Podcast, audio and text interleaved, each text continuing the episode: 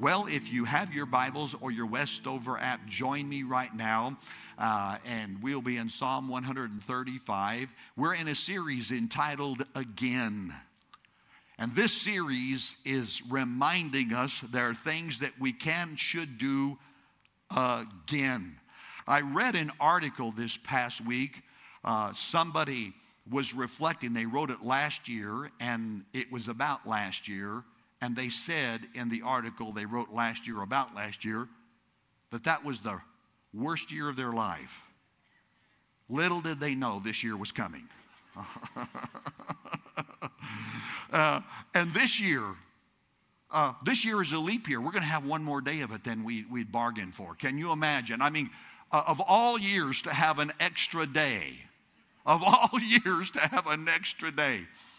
And, and it feels it feels frustrating, doesn't it? Now, let, let me, uh, English teachers, English teachers, stay with me. You know this.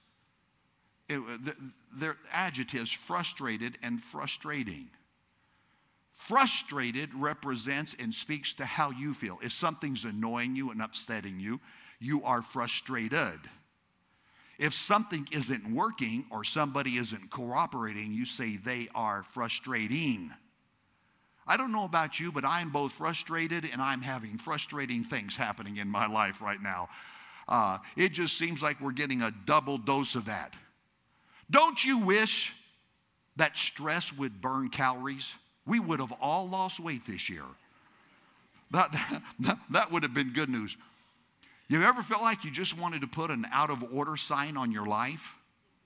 It's just not working like right now. It's, we're kind of on the ragged edge of life. I was driving here close to the church the other day. I was driving down the road and I saw that sad but oh familiar sight that right in the middle of the road, evidently was crossing the road, was a squirrel that had been hit. Not, not on, the squirrel was not alive. He had already gone to squirrel heaven, okay? but not only had the squirrel been hit, it had been run over. So, I mean, it was flat. You know, you've seen that before? And I said to God, God, that's how I feel. I, I just feel like this year had just, you know, everything is just one on top of the other. And perhaps some of you feel that way.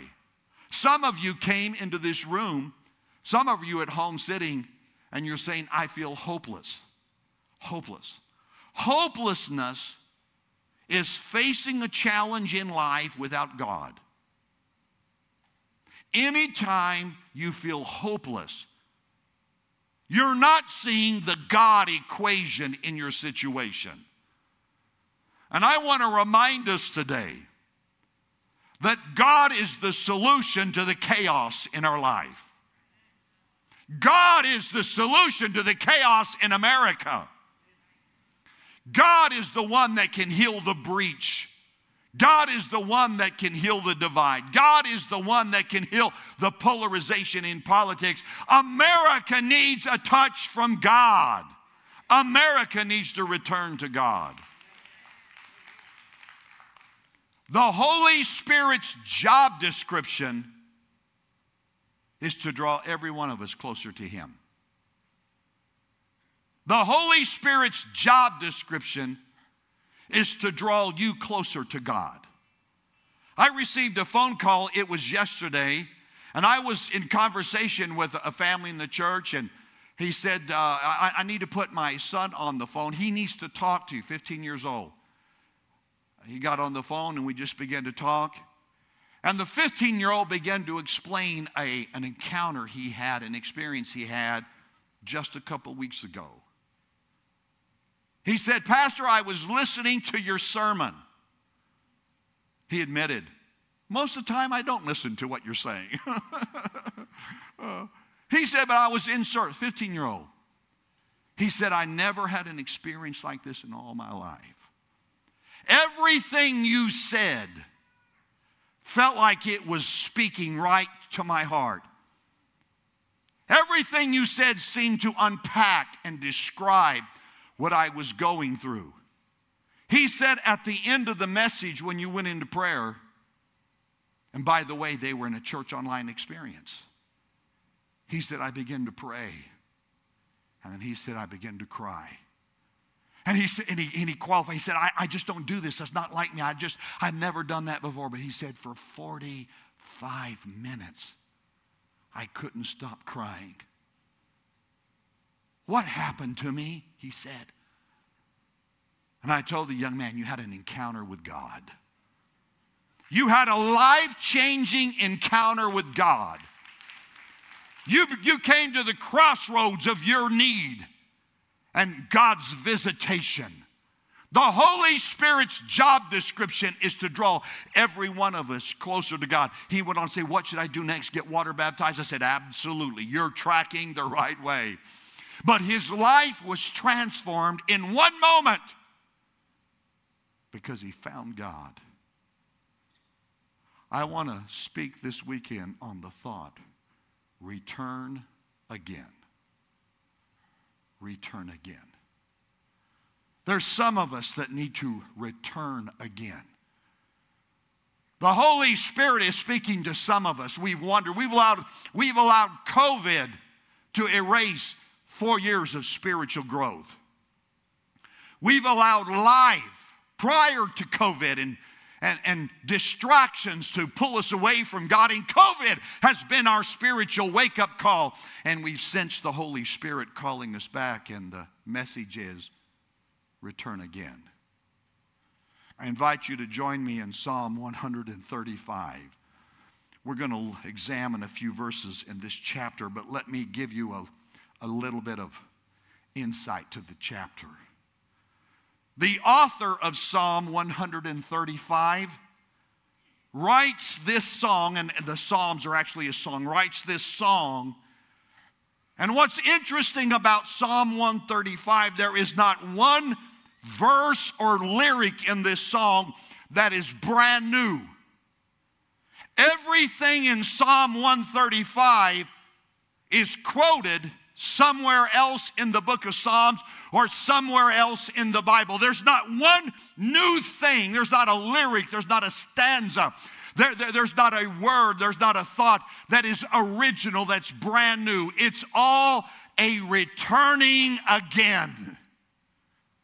The songwriter, the author reached a moment in which he didn't need a new song, he returned to the song that God had already given him. God awoke in his life and he began to recall, I remember this blessing, and I sing that song.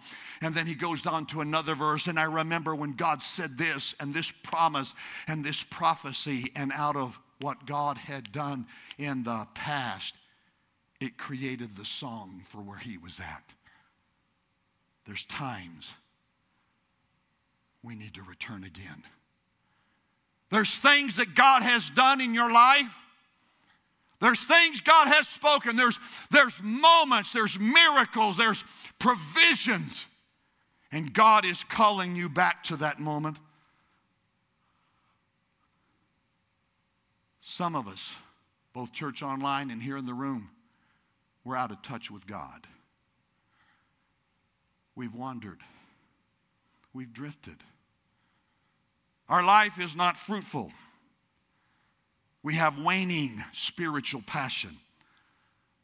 You're experiencing profound emotional fatigue. You feel drained spiritually. And when I was preparing the message and I, I wrote down return again, the first thing I put down that had been in my heart for the some two weeks this message been prepared in my heart. I wrote this before I wrote anything else about this sermon is I call you back to the God of your youth. I call you back to the God of your youth. I'm talking about the time in which you could not describe the things of the Lord without tears coming to your eyes.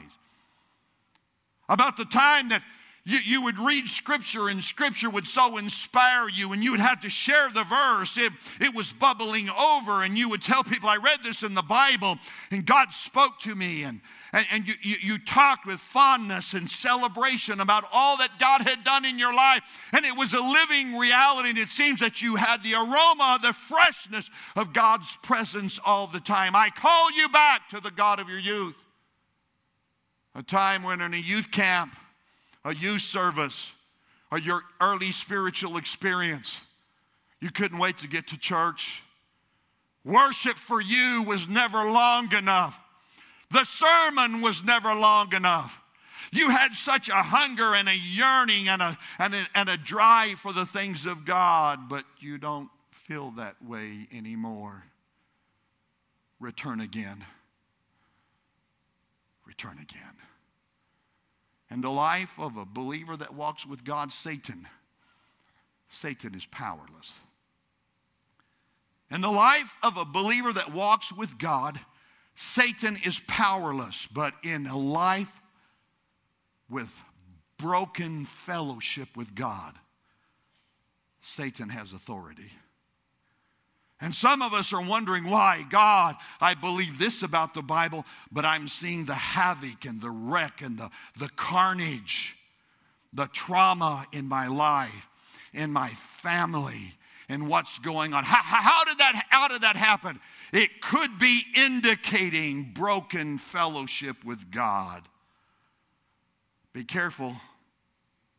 Be careful in this season, church online and those in the house, that social distancing doesn't result in spiritual distancing. Wow. Wow.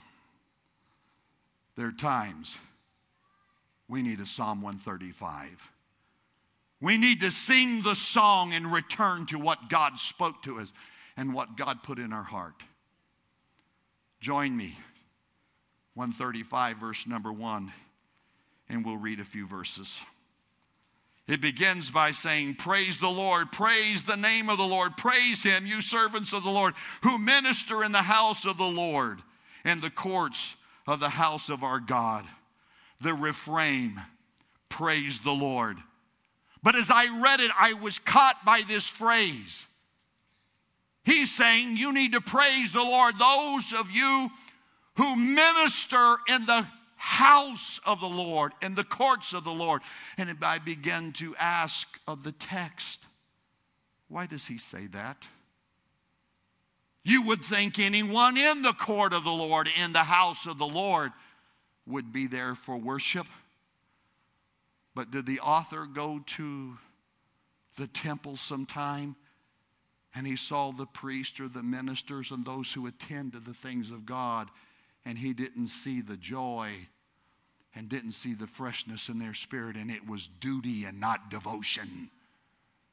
Did he recognize, was, was it a wake up call? You can be in the house of the Lord doing the religious things, but miss the divine presence upon your life.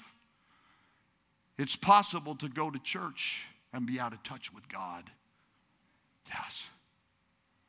You can be in church and have a Bible app on your phone and be out of touch with God.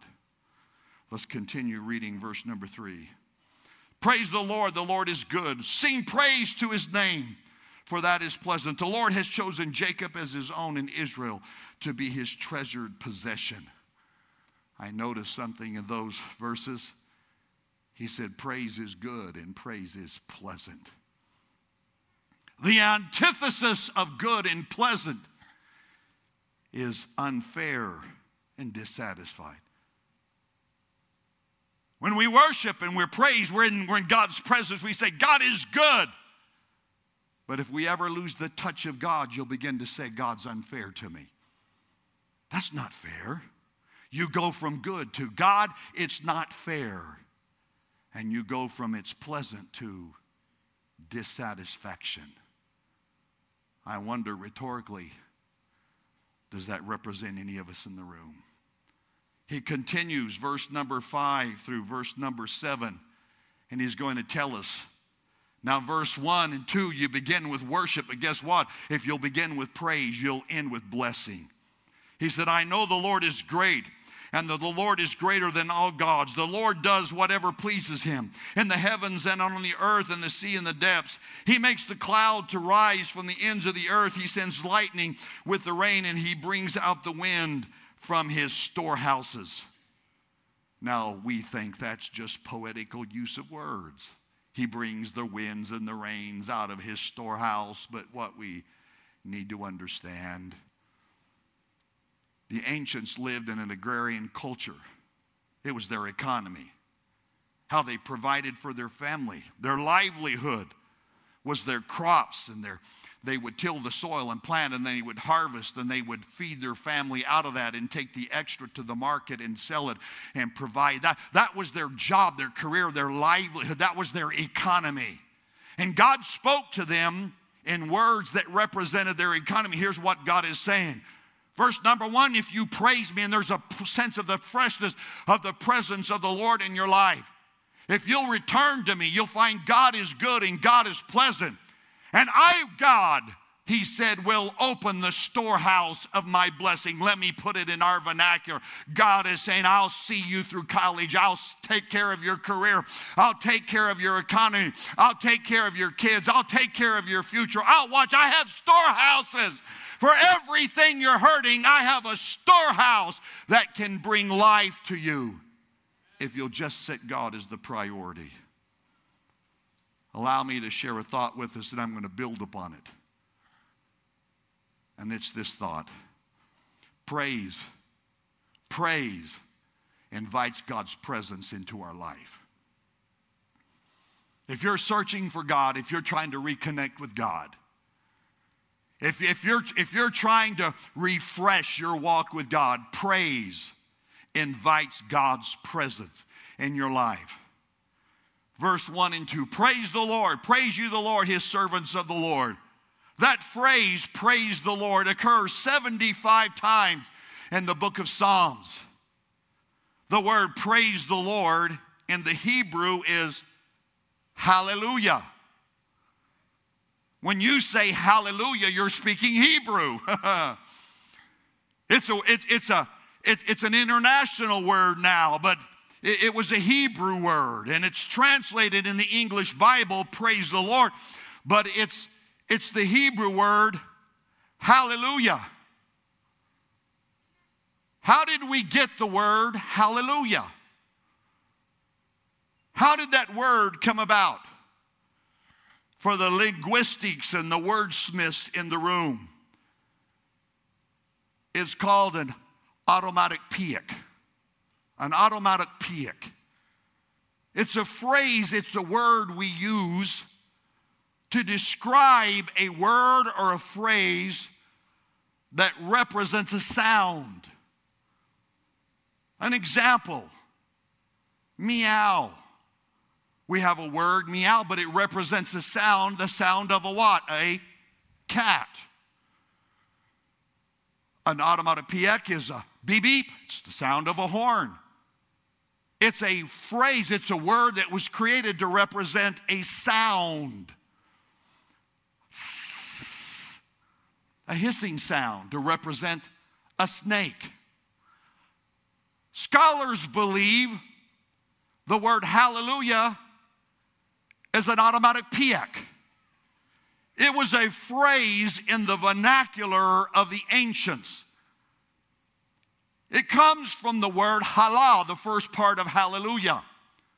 For you see, halal was a phrase that they would just spontaneously say at a moment of celebration. For example, if you heard your wife was expecting a baby, and you would tell your friend, they would go, "Hala!" It's, a, it's a, good news. It's like saying, "Whoopee! Great, great, wonderful!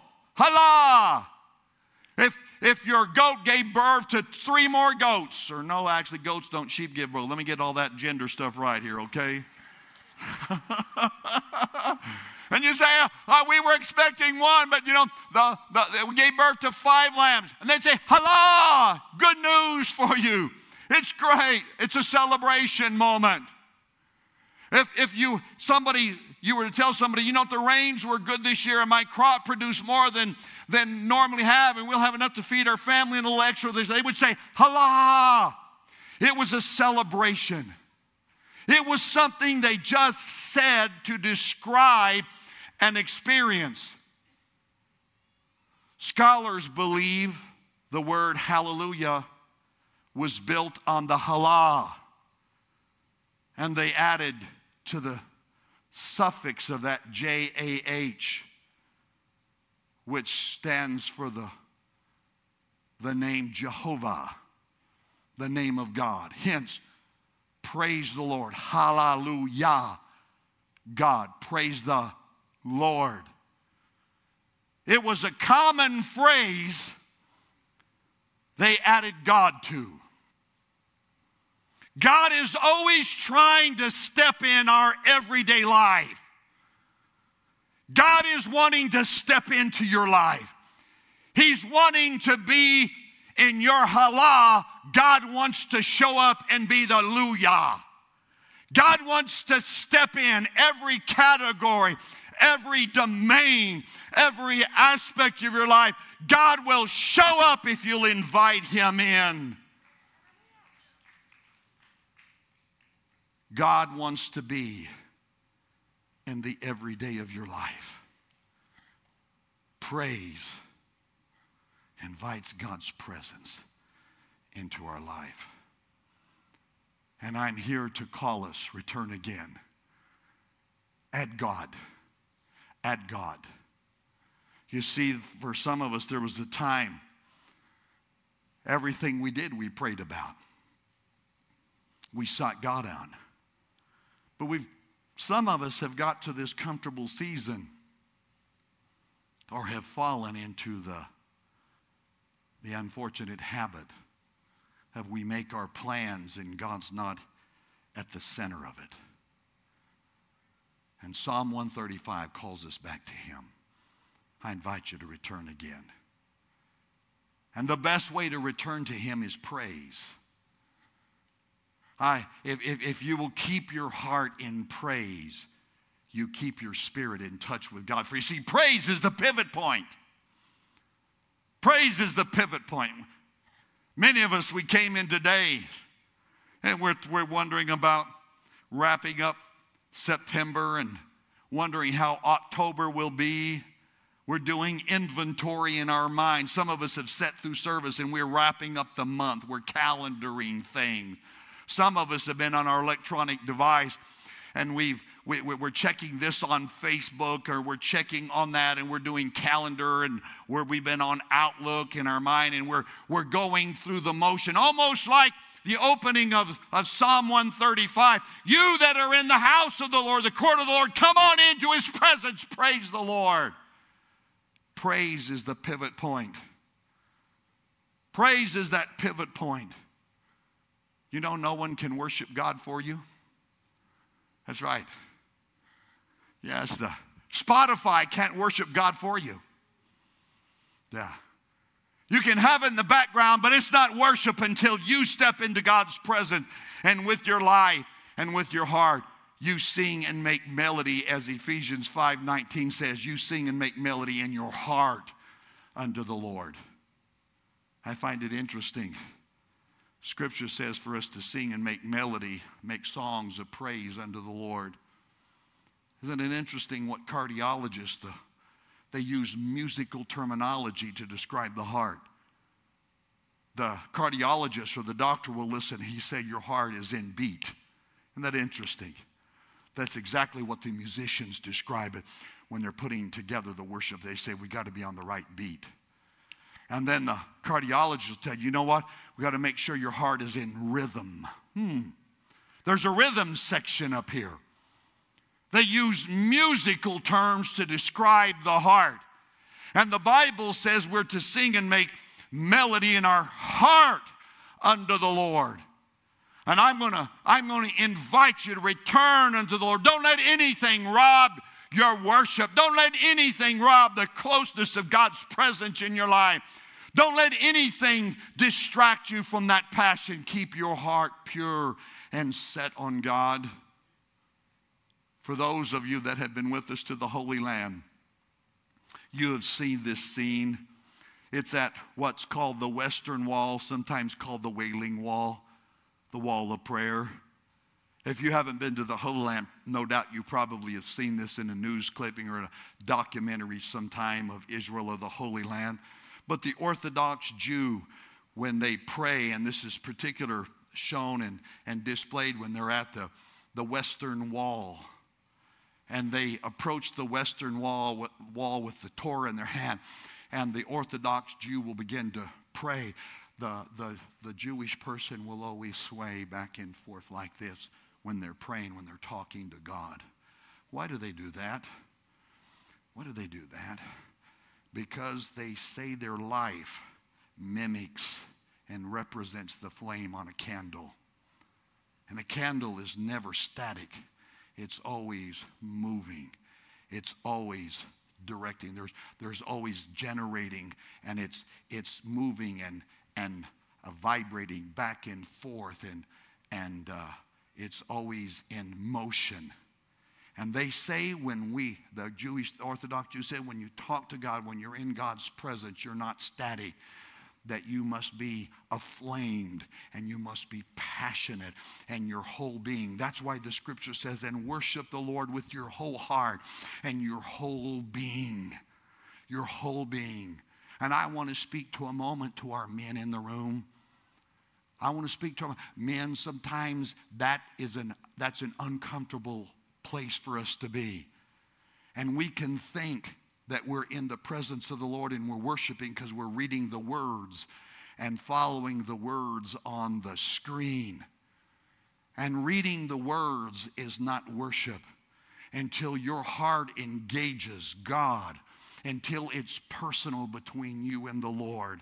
When it's a moment and when it's no longer words on the screen, it's the meditation and it's the expression of your heart, and you've personalized it. And God, I'm going to say, Jesus, Jesus, you're my living hope.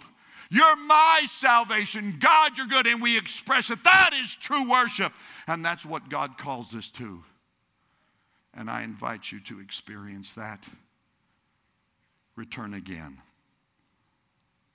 The Holy Spirit's job description is to draw us closer to the Lord. And I've discovered in life, anytime God asks me from, for something, it's because God wants to do something for me. And for some of us men, I, am to I'm going to send this invitation out. Your next growth point is your worship. Your next growth point is your worship. To experience the living presence of God. As that young man said at 15, he had an encounter with God and he described it. Pastor, I don't know what it was, but I felt the warm presence of the God of God come upon me. I just felt something that something inside of me that I had never felt before. I invite you to experience God. And I say again, for some of us, return. Return to the God of your youth.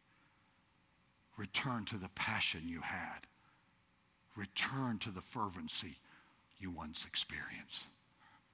Because if God is calling you to Him, there is something God wants to do for you and in you. Allow me to segue this moment, can I? For everyone, for all of our Westover family here in the room and church online, I sense that God is wanting and inviting us to a deeper experience. God is beckoning us to draw closer to Him. God is inviting us. We, some of us, we said, you know what? Uh, last year that it was going to be this year. This year, I'm going to volunteer. This year, I'm going to get in a life group. This year, I'm going to take that step. You know, last year I was busy and I was wrapping up a course, or I had to, I had to get that promotion under my belt, and then this year came. And now you're saying next year or the year after, and you're in a wasteland of two, three years of not stepping into a deeper moment with God. I'm going to ask you to remember again what God spoke to you. Have a Psalm 135. What did God speak to you when it prompted your heart? You were going to make that commitment and you were going to do it.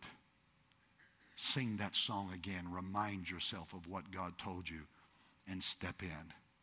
And one way of spiritual growth is life group and what God can do in your life when you get connected in fellowship and community. I want you to hear the story of the Rico family. and what God did in their life by being connected.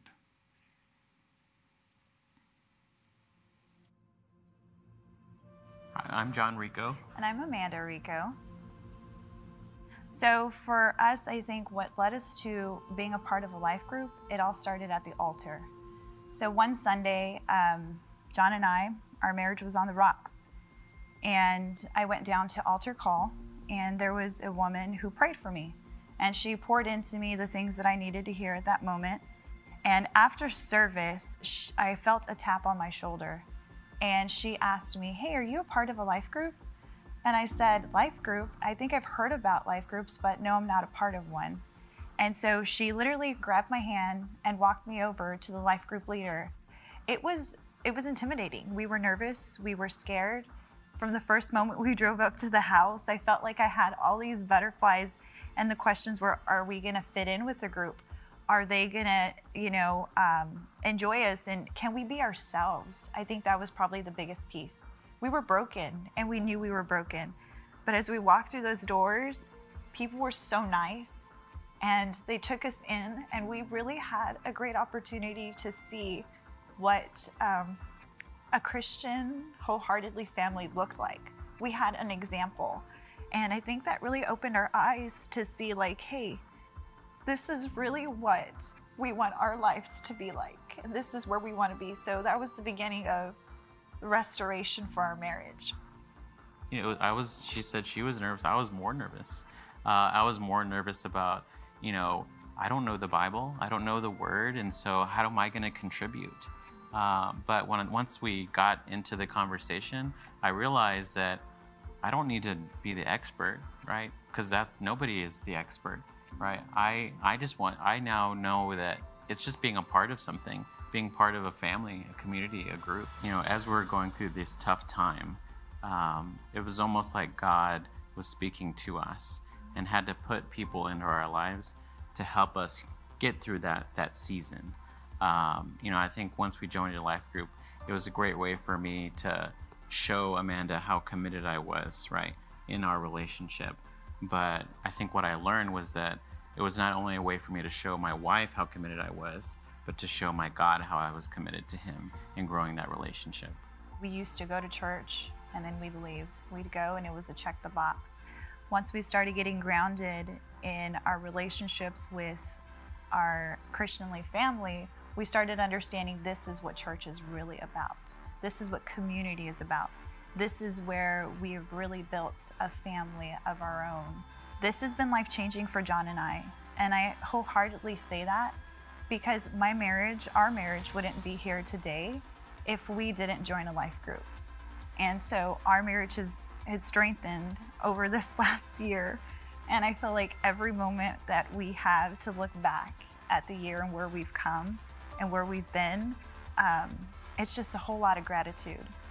If you feel like you're not connected, if you feel like you're just coming to receive and then you're going and you're leaving, life group is is a solution, right?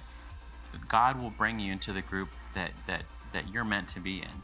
Uh, and if it's not the first time, then you know try again. I would say is that you know we were a part of a life group. Now we're leading a life group, and we'll probably be a part of another life group in the future. But it's because God is going to put us where we need to be at that time. I also know that there will be a time that he, there will be a season of of pain, and there will be seasons of hardship.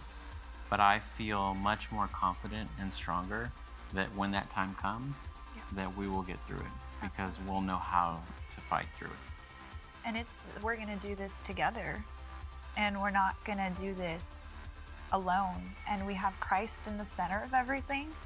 And as long as He's there, we have a victory. Absolutely.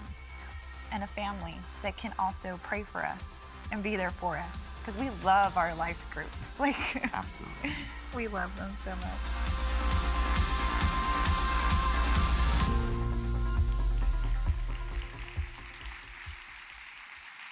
I think what it reminds us for every one of us, God has more. And for Church Online, there'll be a link to connect with to inquire about on site or in home or, or online life groups. And for those that are here in the audience, Pastor James and a team will, of our life group ministry will be in room 100 as well to talk to you about life group. I guess what I'm saying is let's don't lose with God. Let's get all that God has and go as far as God wants us to go in this season and don't just sit back on the sideline.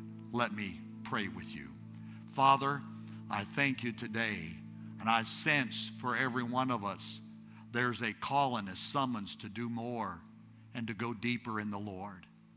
And I pray for families. The Holy Spirit wants to draw families closer to the Lord and heal them and strengthen them. God, I pray in the name of Jesus for our men. There is a growth point for our men to go in a deeper experience, particularly in worship, to be able to, to step over some of the reluctance and inhibitions we men naturally have. And God, help us with that. Help us to, to bond with people and help us, God, to experience a deeper dimension of worship in our personal lives. And I pray your blessings and favor upon your people in Jesus' name. Amen.